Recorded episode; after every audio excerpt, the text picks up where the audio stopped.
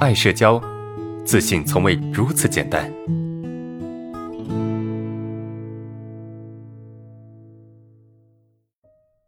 第四个问题，对视恐惧能好吗？我只有在面对非常熟悉的人才会视线正常，在其他人面前都想逃避，有时候会因为视线恐惧而放弃对话聊天。这个问题的本质是不够接纳自己吗？怎么去缓解这个问题啊？对视恐惧能好吗？当然能好。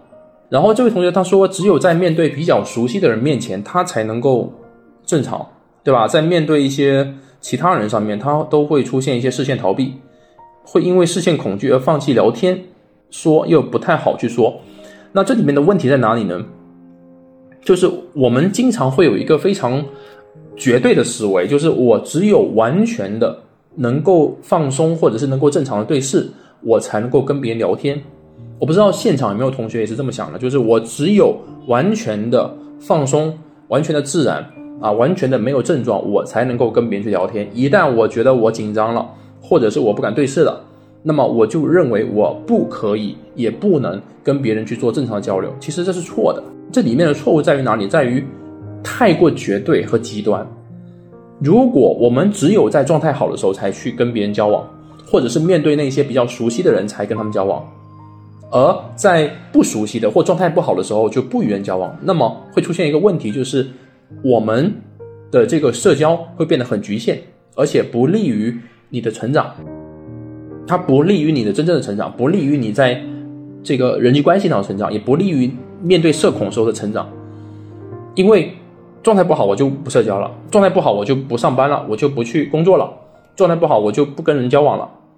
那状态好，我才去做。那我们的状态好会越来越少，因为我们总会有，哪怕你状态不好的时候，你也得去社交的时候，这个时候你就会越强迫自己状态好，越强迫自己状态要表现的好，我们就越不好。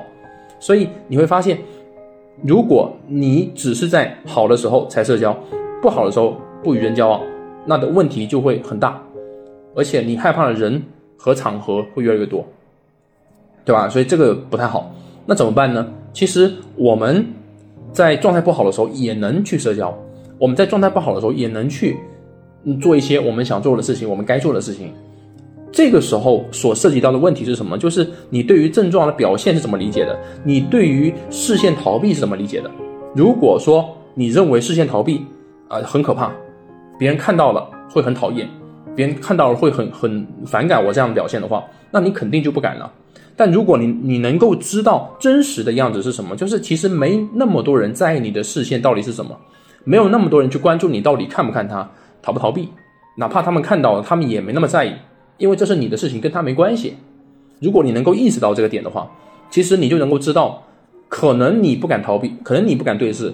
但是呢，你跟别人对视的时候，可能你在你很紧张，你不敢跟别人对视，但是你还是能够跟别人有一些互动，对吧？比较基础的互动，可能这些互动没有那么顺畅，没有那么自信，没那么自然，但他也能互动，而这个方向才是你越来越能够去带着社恐去生活的方向，越来越能够去进步的方向，而不是有症状我就不行，我就觉得不好，那个不好是你认为的不好。对吧？这个不好是你认为、你觉得的不好，而不是真的不好。我们觉得不好是什么？只要我有症状，我紧张，我不自然，那就是不好的。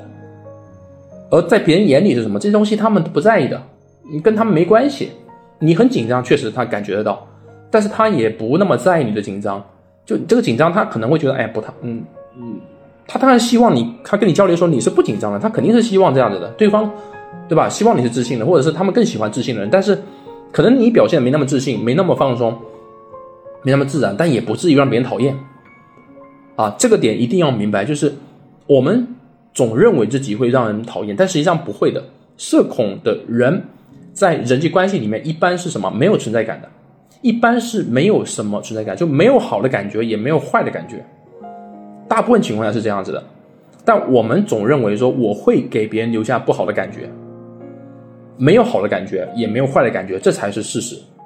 为什么？因为紧张它是一个中性的状态，对别人来说是一个中性的状态，可能对我们来说是一个是一个负面的状态，但是对别人来说它就是中性的。